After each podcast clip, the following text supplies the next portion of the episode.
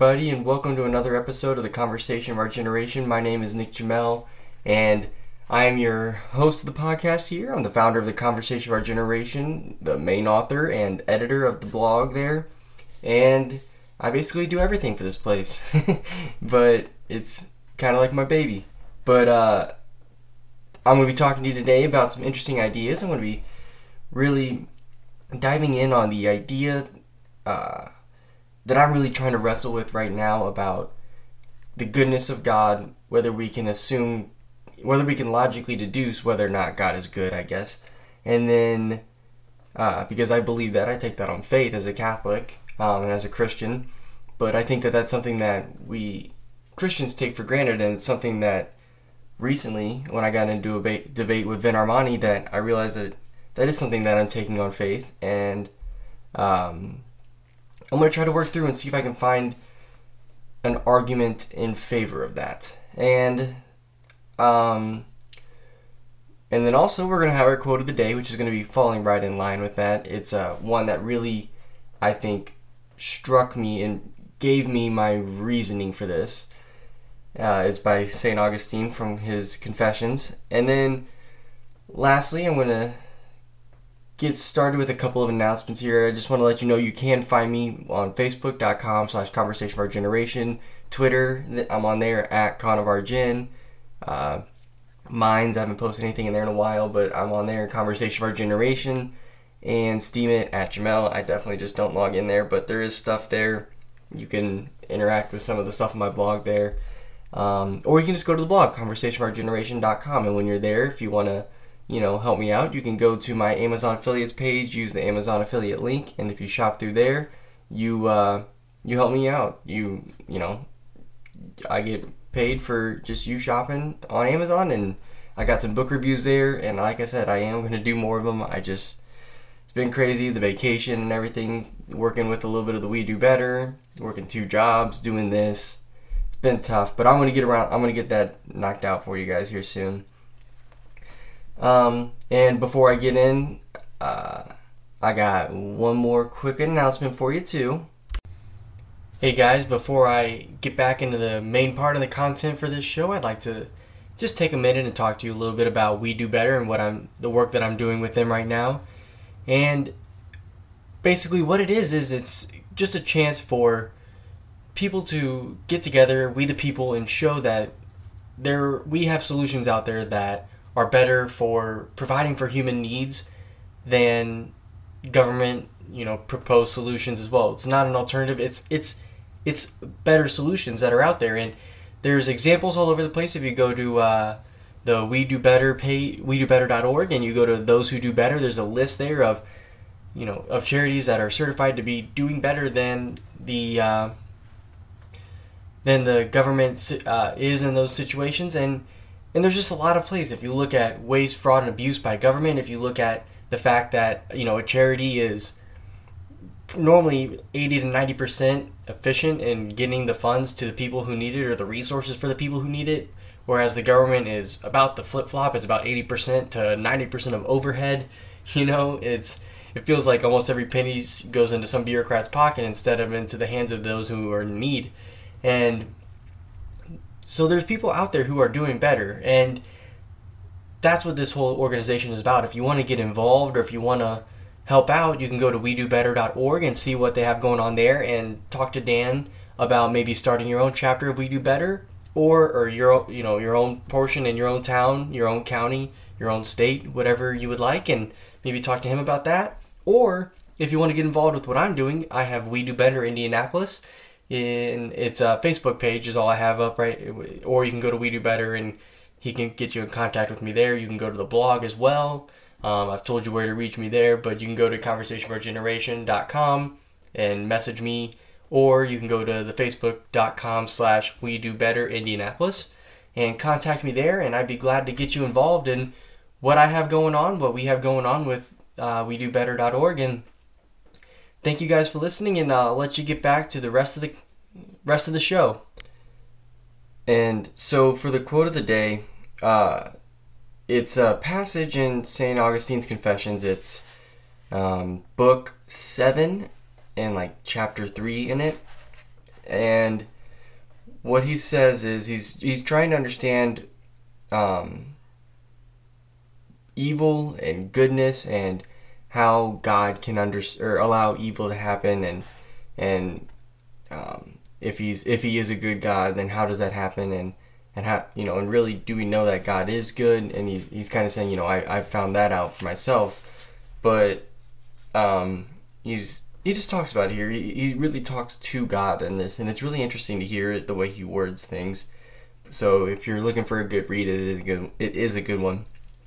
And he says, um, basically, he, I'll tell you what he says leading up to this is that uh, we do evil because of our own will or our own free will is what he's always heard, and he wasn't sure about that.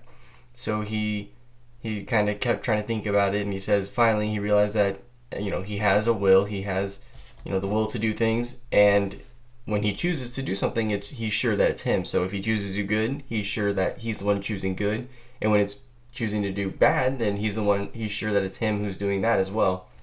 And so uh, basically, he said that if God is just, then if he does evil, you know, he will get what he deserves for that, and vice. And if he does good, he'll get what he deserves for doing that.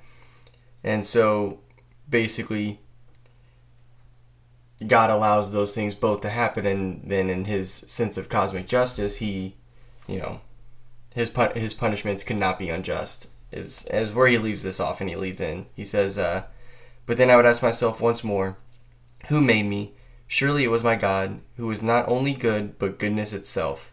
How then do I be, how then do I come to possess a will that can choose to do wrong and refuse to do good, thereby providing a just reason why I should be punished? Who would put this will into me?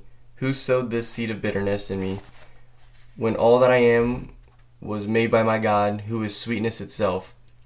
If it was the devil who put it there, who made the devil? If he was a good angel, who became a devil because of his own wicked will, how did he come to possess the wicked will which made him a devil, when the Creator, who is entirely good, made him a good angel and nothing else? And and then he says these are the thoughts that swept him back away from God because he couldn't reconcile them. And and he goes on to speak more about this in the next couple chapters, but um, that's where I, I, it really struck me is and it's what is going to kind of inspire me to make this episode is he says that uh, surely was my God surely was my God who was not only good but goodness itself.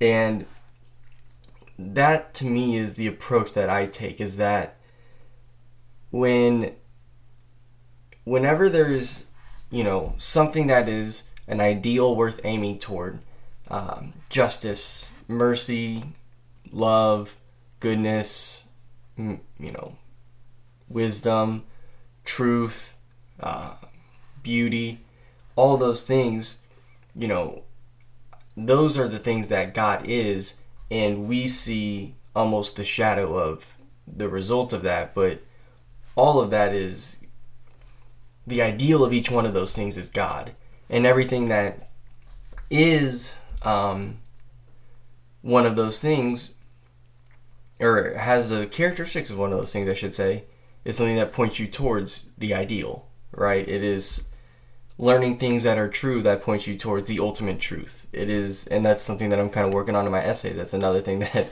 I kind of got that I felt like I needed to bring out as well from this. And then, you know, it is in delivering, you know, good justice that, you know, you move towards the ultimate justice. And it is by being merciful that, you know, in small things that you can, you know, become more like the ultimate mercy, which is, you know, the redemption of Jesus on the cross, that kind of thing. And and so that's how I look at it is I don't look at God is good from uh, from the other way around and that you know he does good things therefore he is good.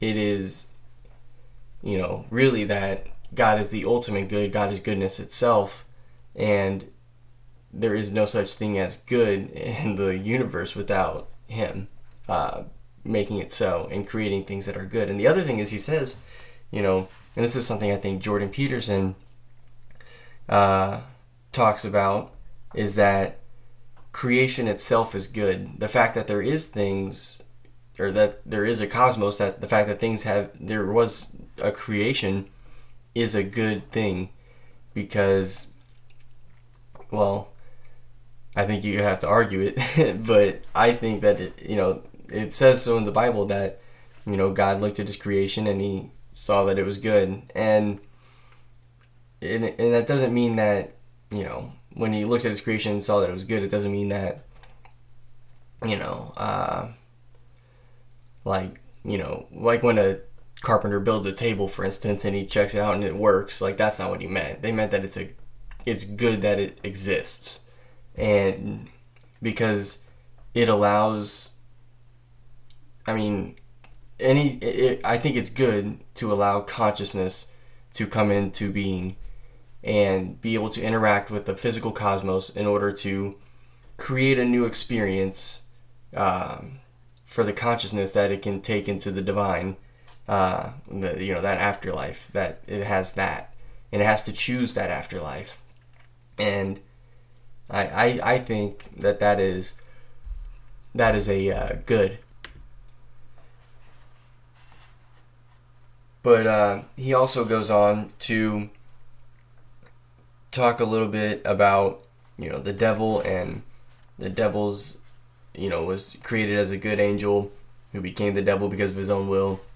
and I think that's another one that is confusing for people, but the idea there is that um, angels also have free will and they're allowed to choose God or not. They're they they're not forced to choose him any more than humans are. It's you know I would argue it's a little bit easier for a uh, for an angel if you're in communion with God and you you know you never see the physical existence and you you know you live with God then well, I mean, you obviously, I guess you see it in that, you know, in that sense that you know we don't get, but it to me would seem impossible almost to turn away from him. But that's that's also the characteristic of Satan is that the idea isn't that he turned away because you know it was uh, imp- you know it was possible to refuse God because of his majesty. It was that he thought he could do better than God, right? He was he had the belief that he could usurp God and take his power away from him, you know, and beat him.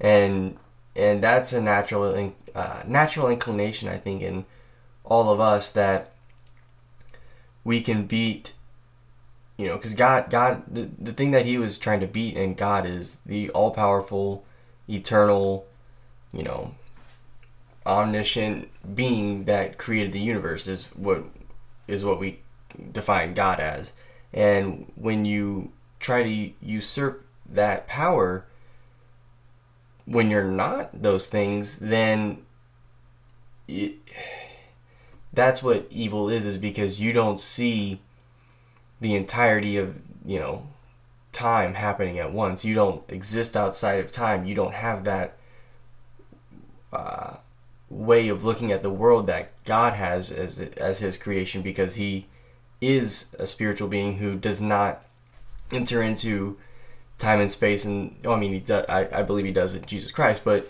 you know, God the Father does not have that same characteristic that even the angels have. That theoretically that they do live within, you know, some other space than God, but it's still in communion with Him, and and so that's a different. So it's so it's different to say that, and it's it's a natural inclination, I guess, that we all have to to want to usurp God and say that it's our will, and I think that one evidence for the fact that we uh, we we don't have the will to be good as God is um, is that whenever we try to enforce man's will, what happens is is you know uh, just bad. I mean, if you look at what happened in the 20th century, but that I mean that's terrible. But if you look at it in smaller things and and when when we like let's look at a market for instance, and this is going to be an interesting uh, analogy here, I hope, but I think it'll work. And a free market is something that uses the function of people acting within their best self-interest and cooperating and competing and all those things, right? Whichever one's best at the time in order to put themselves ahead in life, but they can't do so at the at another person's expense. They really have to if it's a truly free market, you really can't go around screwing people over for long because someone else will find a better way to add value without screwing people over and kick you out of business. So it incentivizes everyone to compete by acting in their neighbor's best interest in order to provide value for them in order to serve their own best interest. That's how a free market should work. But when we when we put in controls on different things, when you know you have regulation, you know, come in play or taxes and all these other things that you know affect a market, it always makes the market less uh, effective. It always throws the market out of whack. It always you know it always backfires. and the reason is is because a truly free market is fully in line with natural law because it is fully in line with human nature and the way we would like to interact with each other in an economic financial way. I mean, it's really just all of economics if you look at free market economics is a discovery, a continual discovery of how people interact with each other, um, how we, you know, how how can we um, describe our interactions? Even like I mean, like you know, uh, the Nash equilibrium, like game theory and stuff like that, is something that is truly incredible that you can't actually rig the system even because the best way to be in the system is through an honest equilibrium. you can't screw someone else because you're going to uh, end up screwing yourself generally if you do those kinds of things. You know, so and, and it's not sustainable and as soon as you you could get rid of a competitor by doing that, but all that would happen is a new competitor would rise up. And I thought that I think that that's interesting because it's it's what I kind of look at God is is it is it is the logos that gives nat, that gives law and order to the universe. Um, or I, I shouldn't say law really, but like the natural law, you know, that order uh, to the universe, and and uh, what he is though is he is the ideal that is instilled in that order that there is a perfect truth, there is a perfect goodness, there's perfect wisdom, all those things, and we can never attain them. We can't have perfect wisdom because we can't know all the wisdom from all time because some of it's been lost. You won't have the, you know, some of it's lived experience and you can't live all those experiences. You know, you can't have perfect wisdom in your lifetime, but you can get there by reading and trying to understand and, you know, using empathy to put yourself in other people's shoes when you're trying to gain their wisdom so you can get closer and closer. And in that direction is pointing you towards God because God is the ideal. And when it comes to goodness, there is what what goodness is, and this is something I think that we have to look at in a different light. And if you look at the definition of the adjective of good, which so when I say God is good, that's giving him the I'm describing him. I'm using an adjective in that point. And what the adjective is, it, what it means is that it is to be desired or approved of. And I think that that is a different way of looking at it, other than, you know, what he wills is good. He is good because he is something to be desired, something for us to approve of in our lives. And furthermore, um, it says, you know, a, a noun, you know, that it is that which is morally right or righteous. And this is where I think that we have the issue come in play.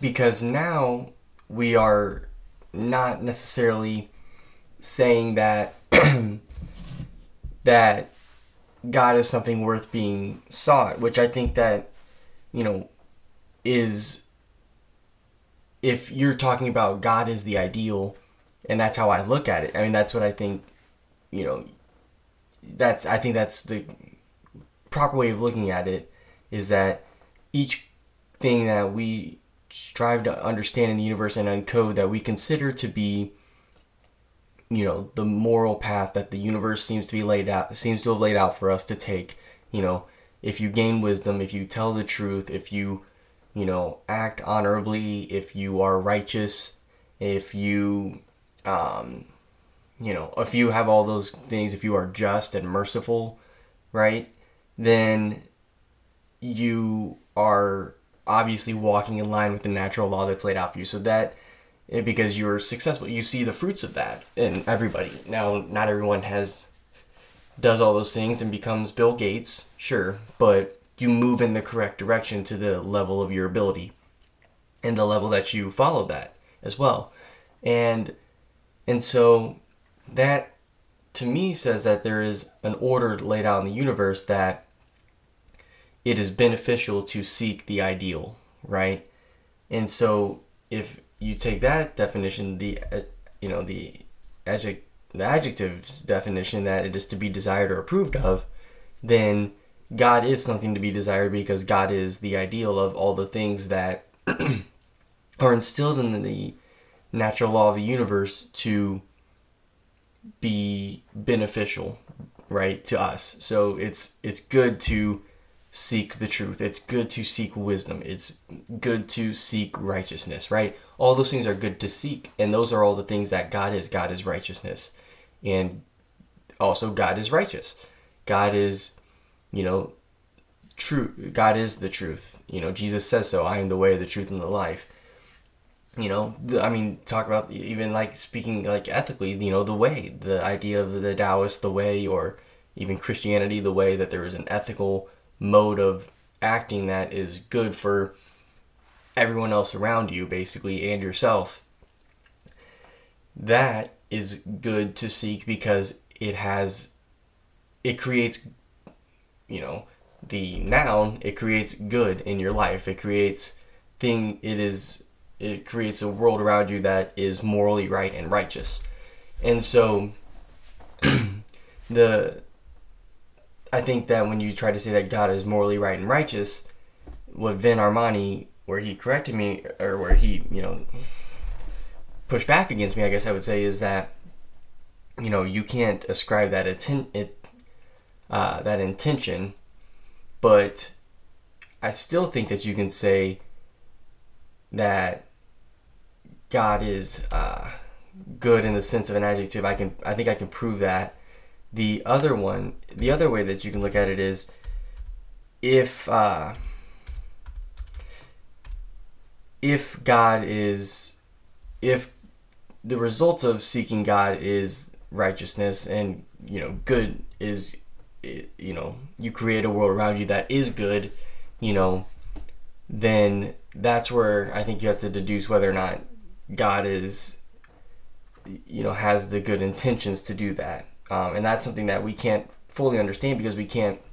I think you can look at it and take that leap of faith pretty easily. Um, but I'm willing to admit that that's somewhat of a leap of faith that God wants good. And the problem, I think, he, he the the one thing that he says is that that he, Van said is, you know, doing that, taking that, uh, or you know, ascribing intention. He says, uh, here, I'll read his tweet for you. I would say the biggest drawback to ascribing good intentions to the creator is that since we what is considered good changes over time, ascribing intentions necessarily puts limits on a spiritual evolution. Uh, ascribing intention creates orthodoxy. And I understand where he's coming from on that, but um, I think that if you look at it as God is the ideal, and the closer we get to the ideal, you know, then you don't have to worry about the orthodoxy because you are seeking you recognize that you're seeking the ideal and that that's going to be um, a movement over time. And then finally you know if the way i look at it like i said god is goodness itself.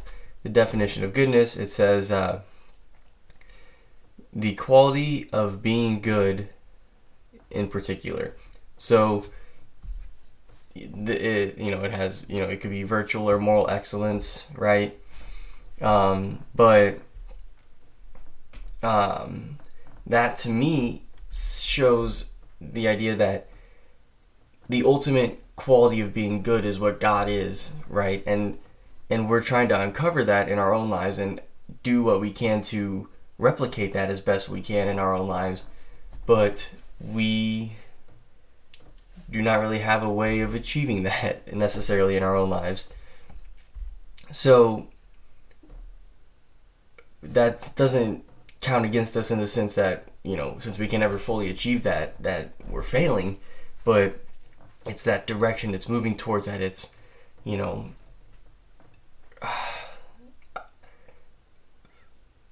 I think it's something that you can see throughout history and especially looking at the Bible that you know, man's laws have become more and more refined to the point that, you know, plenty of our laws are so trivial that you can't even um, you can't even think why they would be necessary. But and but there are some that are I think, you know, important laws to live by in your life, whether or not, you know, I mean, you guys know where I stand politically, so I'm not going to get into that. But, you know, obviously, it's not okay to, you know, kill your kid for him acting up in a store. Like, that's not an okay thing to do. But that's something that, as time came along, the Bible had to start preventing that. Like, there's laws in the books in the Bible for that. There's laws, you know, that have come up over time and have evolved. And, like, right now, we would think that anything that, um, makes slavery a better situation or you know indentured servitude a better situation even is bad. Like it's archaic. But in a time when you know you could just kill your slaves well saying no you can't just kill them. You have to treat them well at least and this and that because they are still a person you know they still have some sort of uh, level of you know uh, respect due to them. That was a revolutionary idea to say that you can't just keep your um, your servants forever. They have to at some point you have to allow them to choose to live with you or go out on their own. I mean that's a pretty liberating thing and that's in the old testament. Like you, there's a I forget exactly the process, but if you go back and read Levitical law, especially on slaves and servants, there's a lot where, you know, you're able to, like, slaves are able to get their freedom or buy their freedom, and, like, you have to sell it to them if they can afford, like, if they can find ways to afford it. And, and they get, I mean, and it's, I, I'm not sitting here trying to, like, condone it in any, by any means, but the slave I will say this the slavery that's described in ancient Judaism is a much more humane slavery for the most part than what's what we know happened in America. Um, so to say that these, you know, these rules are archaic, well, you know, your great great great grandparents, you know, or great great great great great grandparents, you know, lived under a system that was, you know, more inhumane than the one in the Old Testament that we scoff at. And I think that that's a way, that's one thing that you can think of, you know, when you're, when we talk about this, moving towards the ideal that, you know, as you do so, as you move towards that ideal, the benefits of it are good. They are adjectively, they are, you know, they are something that's ought to be desired, right? The results of working within natural law. And therefore, by doing so, you become good because you become righteous. Because if you are working within natural law, and then what you're doing is following the natural order of the universe, and if you do that correctly and you seek, you know, the things that ought to be sought, then you become righteous because you are um, following the path that is laid out that allows for you to succeed by helping others and creating success in others and ensuring that others are taken care of because that's the only way you can succeed truly in natural law. And and succeed in whatever endeavor it is. I mean if it's to be creative and to make art to you know to run a business and provide for your family to be a be a priest or what you know and and preach to a congregation if you do any of those things truly within what the natural order is and you humble yourself to that natural order which is you know what a lot of people would call like the will of god is following your path that is laid out for you uh, or choosing to follow the straight narrow path that is in front of you that falls within the order that god created in the universe basically like to me god's will is there is a path for you that is ideal that brings you straight to God. And if you follow that, then you're set. Now, obviously, we're all imperfect, so that's not going to happen. But that ideal path, that's, you know, that's the way, walking the way. You know, I am the way, the truth, the life. The Taoists are, you know, the way of righteousness, right? The Tao Te Ching.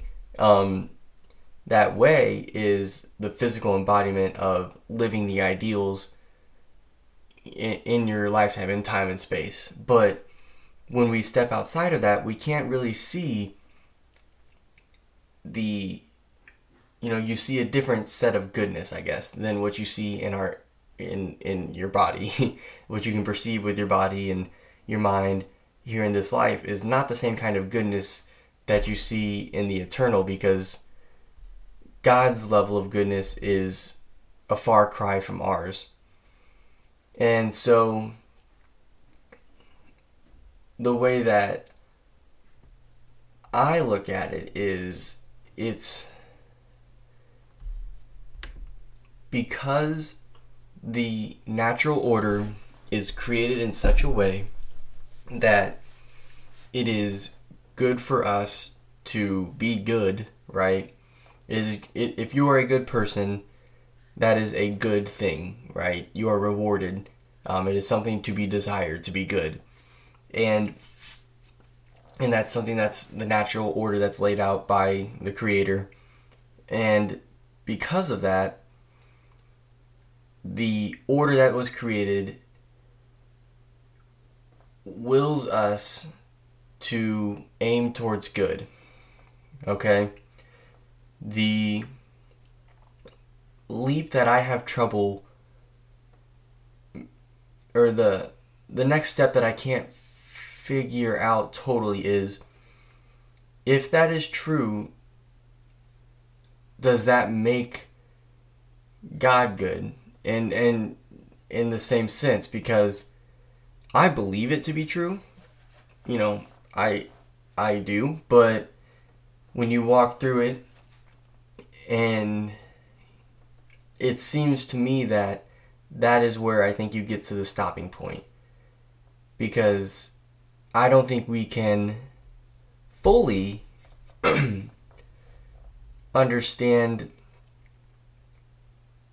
God, uh, especially not while we're here on earth. I think that's something that you have to take on faith, and by believing in that, um, I think we benefit very, very greatly because then it's far easier to walk in that way. It's far easier to follow what God has laid out for us instead of doing what we want to do instead. It's far easier to follow that natural order and understand that if you do so, you will have you know the greatest amount of good for the greatest amount of people that you know so but uh, when we when we try to interfere with that natural order when we try to put our controls on it when we try to you know make it what we want it to be then we walk away from the greatest amount of good for the greatest amount of people. And so when you have that faith that's why i think you know it's important to have a little bit of faith in that is then it's easy to say okay well if this is a system that's god you know that god that god has laid out for us then i can trust that and i can work within that. And and i am willing to admit that that's something that's faith based and and i don't think it's something that's either that's also dogmatic either that i don't think that incentivizes us to um, believe in any uh, certain thing or any certain religion necessarily. If you just look at God as the ideal and you look at following that path towards the ideal as good um, and taking on faith that God created a universe and the, and the creation is good. Um, although I think you, there's a possibility of proving that existence itself is good. Um, but I don't have time to go into that right now. I think Jordan Peterson's done quite a bit on that, so listen to his lectures. But um, I mean, the man talked for three hours on you know before he even started about what he's going to talk about in Genesis before he even read one word. So um, he's spoken a decent amount on this, and then the goodness though it doesn't it doesn't point you in any certain direction. It it what it does is it points you it makes you orient your life if you believe that towards good, towards the things that are good, towards the things that we see when you act these ways or when you seek these things, it is beneficial for all. And so it's pragmatic, it's practical to um, take this on faith and then try to uncover. Because here's the thing, too, is I think that over time, you can uncover it. Um, just as you can learn that the laws of nature, you know, make it much are it's much better for people to um, act freely and have their own storages of wealth and etc. and all these things for an economy than for you know the pharaoh to tax everybody to have enough wheat for um, famine, right? Well, or have enough grain for the famine, because it's obviously going to create much more incentive to produce. You're going to have much more bounty, and you're going to have much more solutions in place. Um, you know, there's going to be people who are, you know, figuring out how to water their plants without the Nile flooding this, or fertilize their plants without the Nile flooding, or this or that. Like maybe I don't know, right? Maybe some guy does discover that if you, you know, he the most fertile places that in his lot are where his cows are pooping, and so he doesn't need the Nile anymore, and so he just goes around and, you know, trades a little bit of this and that for everyone's cow poop, and then he throws it on his field, and his field kicks butt the next year, and he doesn't have to worry about that when the Nile doesn't flood or the Nile or they have a drought, right? And and so he's able to take advantage of that natural order that's laid out for him when he doesn't have Pharaoh taking from him. And it's the same thing today. Like the more and more we move towards a freer world where people can use their abilities to and their time and their individual resources to seek the ideals in their lives or the things that you know the ideals that they're impassioned by then you see much more goodness provided for everyone else. And and a lot of it now is just in pure like comfort and an exploration of ideas and you know and creative work that is so beautiful today that you couldn't have had you know not that long ago really in the same way that we have it today. And so i definitely definitely think that it is a worthwhile um, thing to do you know it is, is worthwhile to take that on faith that God is good and trust in his creation that it is good. And then in doing so, discover what his creation is and how to use it to the advantage of most the most people instead of imposing our own will because I actually think that taking on faith that God is good is the perfect way to eliminate orthodoxy, not create it because you don't have the as long as you don't have someone dictating God's will and people believing that, you know, you know that they know exactly what God this person knows exactly what God's will is and now that that's a different thing than you have, you know, Jim Jones and things like that happening and what's what's that new um, cult movie or not movie series on Netflix like Wild Wild Ones or something like that about the about like Osho and what are they called? I forget what they're called. The Ra, the Ra, the Rajneeshee. I don't remember what they're called, but um, but those but like those kinds of people are the ones who trick you into that. Whereas, truly, if you have people who um, are seeking God and who are doing that themselves, you have almost like a sage-like person. You have a you have you get you know the Apostle Paul. You get um, you know you get the gurus of Hinduism. You know you get the you get the Bhagavad Gitas, the Psalms. The those are the things that are truly you know the Book of Wisdom. You know all those things are the true ways of trying to understand God and and sharing that, then you you you because you don't it does I don't think it creates orthodoxy to take that on faith. I think it prevents it because when you take that on faith, then now when I know that God is good and that his will for us is that us that we are good, then I just have to be I don't have to listen to your orthodoxy then because when I have that faith, when I have that truth, and that's what you know Jesus really brought is no God is God is not this hellfire and brimstone God. God is a good God, and you can each find Him in your own life. You know, you can seek Him for yourself, and we can you know understand this together. We can you know go back and forth and teach each other about God and about all these things that you know, wisdom, truth, etc. And we can do that in an open and really good way. And and that to me actually tears down orthodoxy rather than building it up. Because when you have a religion that doesn't have that faith, that it is the structure of man that is dominant in the religion, not God's natural law, then what you get is man dictating what they think God would want or what God should want or all those things instead. And to me, that's when you get into the dangerous levels of orthodoxy. Now, I think there's good things in orthodoxy too. I think it's good to have an orthodoxy that it's bad to kill, bad to rape people. I think those are good orthodoxies to have. So I think that there's also a level of, you know, you can't just push back against something because it's orthodoxy too. you have to really examine it and understand, you know, what it is and why it is there, and then you can push back, you know, and if you have, you know, a logical argument against it. But there's definitely some orthodoxies that are uh, well worth having, let's just say. So that's another thing. But I think that dangerous level where you have religious leaders, political leaders, you know, harboring power of influence over others, and this is something Ben talked about that I really liked because I think this is something that gets lost a lot in power.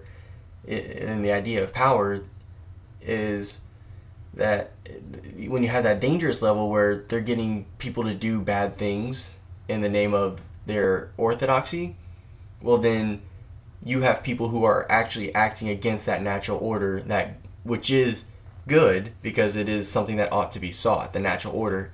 And because of that you are getting bad.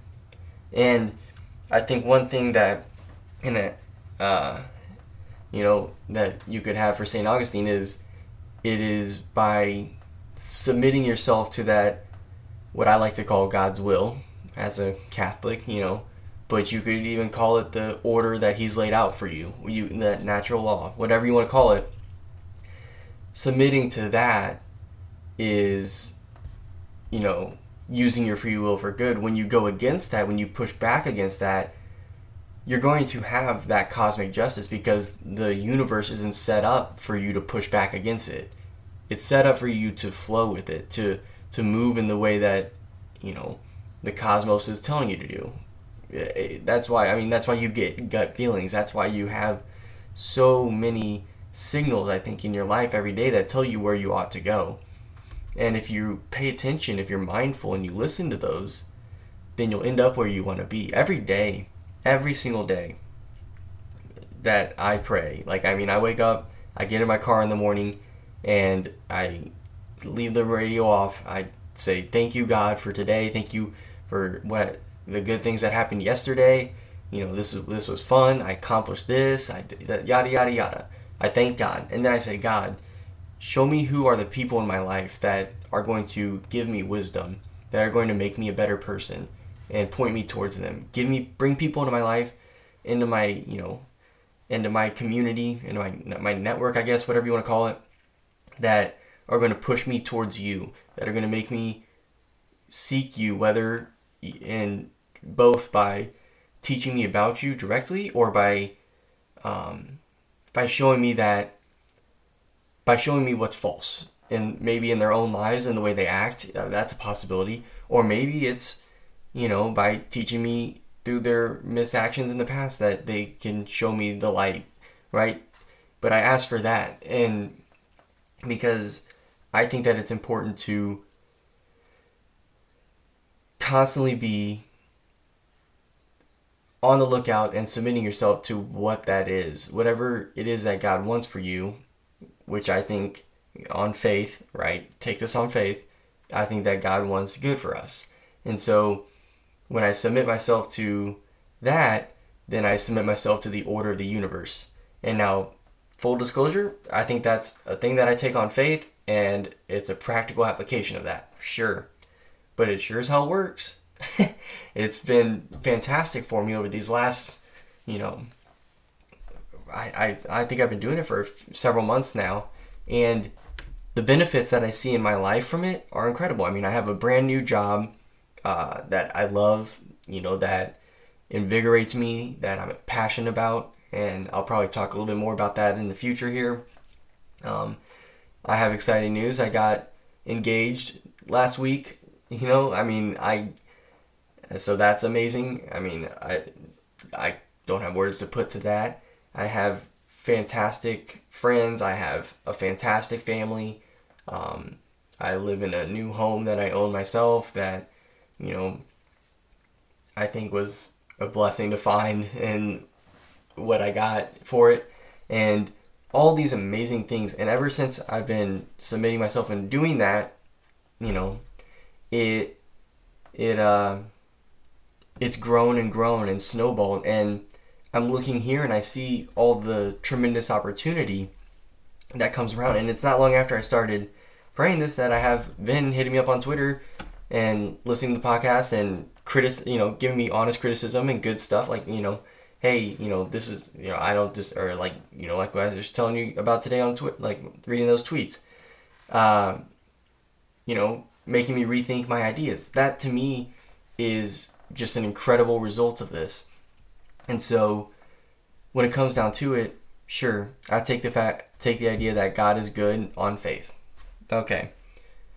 But the other thing is is that by doing so uh I giving I live a life that is that ought to be sought. So, you know, maybe the results that come from it, the fruits that come from it, are the proofs of it in itself. That when you when you do take that faith, leap of faith, right, then you submit yourself to the universe and you start acting in ways that are good, that are righteous, right? You you act those that noun of good out because you're doing the things that are upright and righteous in order to live your life, and then your results are a life that is something that is to be desired, that ought to be sought. And so if that's your end result is that by doing so you live a life that ought to be sought, I think that you could make a case that the fruits of pragmatism in this are a proof of the true the idea that God is good and that you know his will is good because if you submit to that then you live a good life. And and you don't have to do so in every way but you have to do so in the major ways right? I mean i think that there's obviously plenty of good men you know and women but that have major vices. I mean if you look at you know uh, here i'll tell you the quote on the back of my book by st augustine is uh, as a youth i had prayed to you for chastity and said give me chastity and continence but not yet right he was not a chaste man. He had a lot of trouble with that his whole life, but it didn't make him not an incredibly wise and thoughtful man. And you know, eventually he turned to uh, turned to the religious life, and he got away from it. I think and beat it. I don't know if he beat it necessarily, but he, you know, he stopped acting in that way at least. So I guess you could say that. And you know, there's I know people who are alcoholics who have beaten that or are still f- wrestling with it every day. You know, those are things that you do have to do, but you can still choose to submit to that will, and when you do so, I think you find the thing that ought to be desired. And so, with that, I'd like to thank you guys to listen for listening again to another episode of the Conversation of Our Generation. Um, it's pretty crazy. I've been doing this, you know, weekly show for a little while, and it's been getting better. I think time after time. So if you want to help me out, um, if you want to, you know, get on and talk to me about some of these ideas, debate me, push back, add on, whatever you want to do, email me, hit me up on Facebook Messenger, hit me up, direct message me on Twitter. Um, I try to be as responsive as possible. I, mean, I, work two jobs and everything, so I'll get back to you as soon as I can, and we can try to set something up to talk. Uh, if you want to write a blog, same thing. Hit me up any of those places or email me, uh, nicholasjamel at gmail.com. You can email me there and give me any insights that you want uh, to put forward, and I'd love to hear them. I'd love to hear what you guys have to say and really get the conversation going. Uh, and finally, you can also, I'll just tell you again, you can find me on Facebook.com slash Conversation of Our Generation. The blog is conversation of our conversationofourgeneration.com. Twitter, I'm on there at Con of Our Gen. And with that, guys, I'm going to close out the show. Thank you again for listening. Please share the show, like it, share it, send it to somebody, make them listen to it. Subscribe to my uh, podcast on iTunes. That helps me out a ton getting that. Um, following there because then I, you know, move to the top. The more if I have a thousand subscribers and people type in conversation, it's going to show up a lot sooner than if I have five. So go subscribe and you can listen to my podcast wherever the heck else you want. But if you listen to these, subscribe there so it helps me out and grow in the show as well. And thank you again for listening. And let's get the conversation of our generation going. Let's get the dialogue going. Have a good week.